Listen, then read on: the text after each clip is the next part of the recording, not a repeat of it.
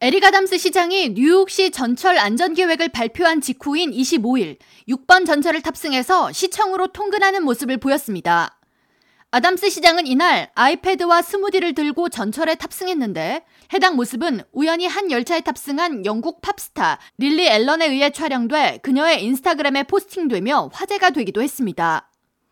이에 대해 뉴욕 포스트는 25일 아담스 시장의 전철 탑승은 치솟는 대중교통 내 범죄에 대한 대처 압박이 매우 크다는 것을 보여준다고 지적하면서 시장은 뉴욕시경의 범죄율 급증 발표 자료를 근거로 전철 내 범죄율이 증가하는데 우려를 표하는 미디어들을 대상으로 대중교통이 안전하지 않다는 인식을 언론에서 부추기지 말라면서 비난했다고 전했습니다.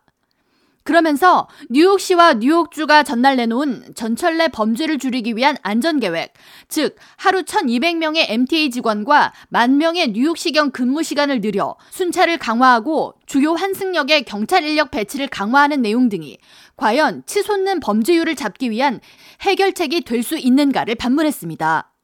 신문은 브루클린 머틀 앤 와이코프 애비뉴 승강장에서 의문의 남성에게 밀쳐진 32살의 데이빗 마틴이 현재 자살하고 싶을 정도로 심각한 트라우마에 빠져 있으며 퀸즈 잭스나이츠역에서 지난 17일 역시 의문의 남성으로부터 떠밀려 선로에 추락 후 열차에 치여 사망한 남성의 미망인은 여전히 가족을 잃은 슬픔에서 벗어나지 못하고 있다고 전하면서 뉴욕시는 범죄율 대처에 더 효과적인 해결책을 마련해야 한다고 촉구했습니다.